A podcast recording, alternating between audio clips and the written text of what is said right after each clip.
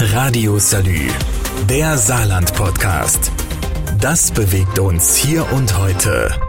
Betriebsratsvorsitzender Markus Thal. Betriebsratssammlung ist gerade zu Ende gegangen. Was gibt es denn an neuen Erkenntnissen? Naja, neuen Erkenntnissen gibt es äh, zumindest mal äh, einen Zwischenschritt und einen Schritt in die richtige Richtung. Bedeutet, äh, am Standort hier in Saarlouis hat man jetzt 500 bis 700 Arbeitsplätze äh, eruiert, die jetzt hier äh, nach 2025 noch bestehen sollen als ersten Punkt. Und als zweiten Punkt hat man ähm, von Unternehmensseite erklärt, dass man äh, eine Anzahl von Arbeitsplätzen im Kölner Standort anbietet für Saluja Beschäftigte, deren Art, Ausprägung und Anzahl natürlich noch äh, näher bestimmt werden muss. Also von daher gesehen ist das ein positiver Schritt in die richtige Richtung, aber natürlich bei 4600 Beschäftigten viel zu wenig, da muss noch viel mehr passieren. 5 bis 700. Was sollen die nachher hier machen? Weiß man das schon? Ja, wir wissen das, aber wir haben das bewusst nicht gesagt. Wir möchten keinen Verdrängungswettbewerb innerhalb der Belegschaft, äh, dass der ein oder andere möglicherweise denkt, äh, das wäre der Arbeitsplatz, den ihr zukünftig hat. Äh, wobei es hier auch noch ganz neue Dinge gibt, die im Moment noch gar nicht hier ausgeübt werden. Nichtsdestotrotz haben wir die aus dem Grund noch nicht näher genannt, um das eben nicht jetzt in der Belegschaft so auszutragen. Soweit sind wir eben noch nicht. Hier hinter uns, wir stehen vor dem Fortwerk, hinter uns äh, flattert ein Plakat, ein sehr großes Zukunft oder Widerstand. Zukunft war ja jetzt sehr mager, was da jetzt mal gerade rumgekommen ist heute. Wie sieht das denn jetzt mit dem Widerstand aus? Ja, genau so ist das. Das ist sehr mager. Und wir haben jetzt die nächsten Wochen vor uns, also mögliche Investoren werden das Werk besuchen und die möglichen äh, weiteren Arbeitsplätze werden identifiziert und ausgesucht und dann werden wir im Dezember sehen, wo die Reise dorthin geht, liegt dann nicht mehr auf dem Tisch. Dann kann man davon ausgehen, dass es möglicherweise äh, in einen unbefristeten Arbeitskampf geht, der natürlich vorzubereiten ist und der verschiedenen Regularien äh, unterliegt. Wenn Sie sich jetzt mal auf die Mitarbeiter konzentrieren, die ja hier noch zu Tausenden im Werk ihre Arbeit tun oder tun möchten, wie sieht es denn im Moment in der Situation überhaupt aus? Haben die eigentlich Arbeit? Was tun die denn gerade? Ja, ja, natürlich. Also wir haben, wir fertigen ja den, den Fokus äh, mit einer Tagesrate von 860.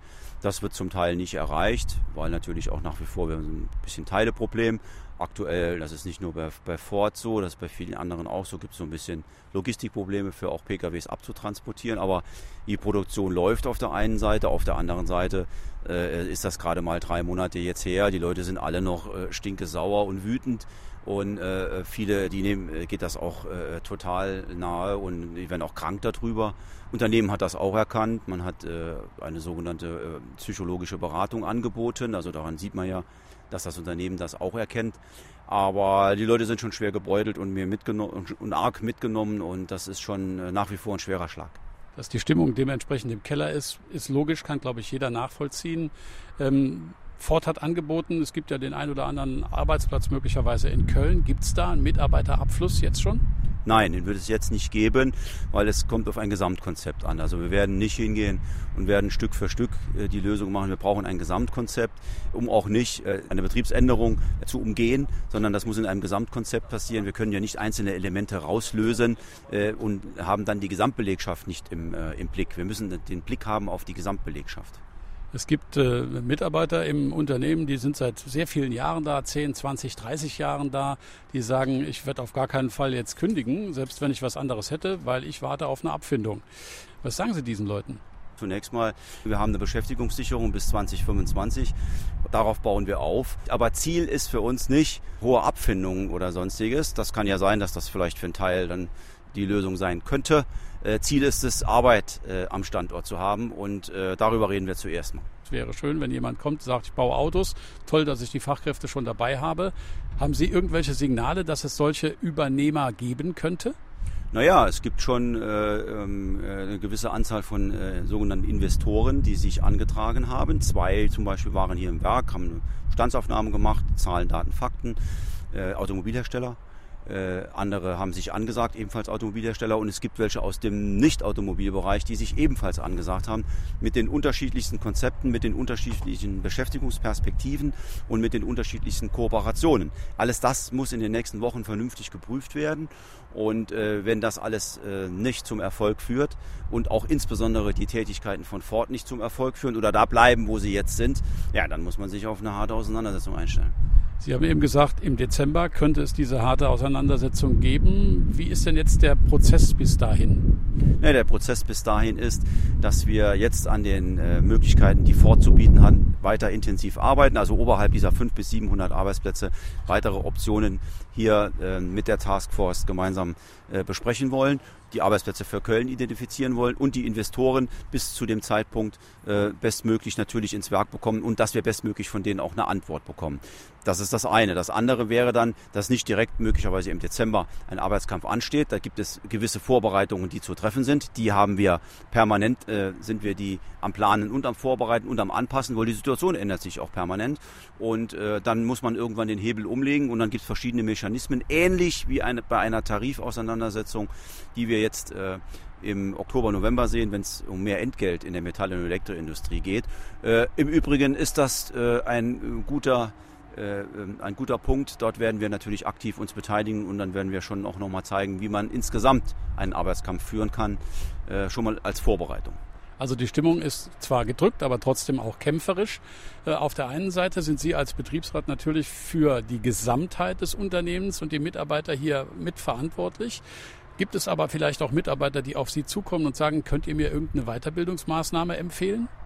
Äh, Soweit sind wir nicht. Wir haben aktiv äh, innerbetrieblich äh, verschiedene Dinge, die sowieso laufen, nennt sich bei uns Mitarbeiterweiterqualifikation, ist aber ein geringer Bestandteil am Beschäftigten, den wir da im Moment haben, sodass wir das aktiv im Moment nicht so ähm, begleiten und auch nicht im Moment von Mitarbeitern in größerem Maße angesprochen werden. Für die Menschen steht jetzt erstmal drei Monate nach dem Schock am 22. Juni äh, die Perspektive, wie geht es 2025 weiter. Und die Möglichkeiten hier sind ja noch nicht ausgereizt. Ich habe den Kollegen heute auf der Betriebsversammlung gesagt, es wird kein Sprint, es wird ein Marathon. Und ähm, von den drei Monaten war noch ein Monat hier das Werk geschlossen, also ähm, hatten wir Urlaub. Äh, da wird noch ein bisschen an den Optionen gearbeitet und dann ist es für jeden, ist es natürlich ein zermürbender Prozess. Wir brauchen so schnell wie möglich eine Lösung, aber man muss auch wissen, dass dieser Prozess schon ein bisschen jetzt auch noch Zeit braucht, bevor man letztendlich den Hebel umlegt. Wie ist denn Ihre persönliche Erwartung, dass hier nochmal 4.500 bis 5.000, 6.000 äh, Menschen tatsächlich Arbeit finden? Ist das realistisch oder ist das Träumerei? Nein, also zunächst mal äh, kann ich nur sagen, das ist ein alter gewerkschaftlicher Spruch, nur wer die Kraft hat zu träumen, hat auch die Kraft zu kämpfen. Ja? Also ich trete an hier für Beschäftigung von 4.600 Beschäftigten. So, und alles andere wird der Prozess zeigen, wo wir hinkommen. Wenn die Säule von Ford zu niedrig ist, ist es auf jeden Fall nicht machbar. Es sei denn, morgen kommt irgendjemand vom Himmel und sagt, ich übernehme hier ein Werk mit 4600 Beschäftigten. Das ist relativ unwahrscheinlich. Ob es eine Lösung gibt mit mehreren Elementen, das scheint im Moment die wahrscheinlichste Variante. Äh, aber im Moment haben wir nur 500 bis 700 die Ford zugesagt hat, und Arbeitsplätze in Köln. Und diese müssen mehr werden. Und dann schauen wir mal, was sich sonst noch entwickelt. Wir treten für alle an. Auf dem Spielbrett, und das ist dann auch meine letzte Frage, stehen eigentlich die Mitarbeiter von Ford und das Unternehmen Ford. Am Rande des Spielfelds läuft aber auch noch die Landesregierung entlang. Wie sehen Sie denn die Rolle von denen? Machen die ihren Job oder müssen die mehr tun? Naja, ich weiß gar nicht, ob die so am Rande da äh, rumlaufen oder ob die nicht auch äh, strategisch auf dem Spielfeld äh, eine Position einnehmen. Das glaube ich nämlich auch. Und äh, da macht die Landesregierung äh, ihre Arbeit. Auch die Frau Rehlinger, die Anke Rehlinger war ja heute auf der Betriebsversammlung in Verbindung mit dem Wirtschaftsminister. Die tun das, was sie tun können. Ja, äh, sie begleiten den Prozess, sie sind an einem Investorenaussuche beteiligt. Es gibt eine Vereinbarung, wo das Land Zugriff auf, die, auf das Fortgelände geklärt hat. Äh, möglicherweise, man hat drei Milliarden äh, als äh, Transformationsfonds hier erhalten als Saarland. Möglicherweise, wenn Investoren kommen, sind das Dinge, die dann auch äh, im Rahmen von Fördergeldern, im Rahmen von Qualifizierung, die dann angeboten werden für Mitarbeiter. Das ist das, was Politik dort tun kann und an allen Hebeln und an allen Dingen ähm, dort versuchen zu arbeiten. Äh, da darf man sich nichts vormachen. Aber das muss man auch natürlich sagen, Politik hat eine klare Aufgabe auch. Wenn Transformation ist, ja, und wenn wir hier als Beschäftigte sind, erwarten wir auch von der Politik, ja, dass man nicht sonntags irgendwo Beschlüsse macht zur Klima Klimaneutralität und montags sagt, habt ihr Pech gehabt, seid arbeitslos. Die müssen den Übergang gestalten, weil Politik ist für die Menschen da und nicht umgekehrt. Also beide haben noch viel Arbeit vor sich und wie Sie eben gesagt haben, kein Sprint, es ist ein Dauerlauf. Vielen Dank, Markus Hall. Radio Salü, der Saarland-Podcast. Jeden Tag neu, auch auf salü.de und überall, wo es Podcasts gibt.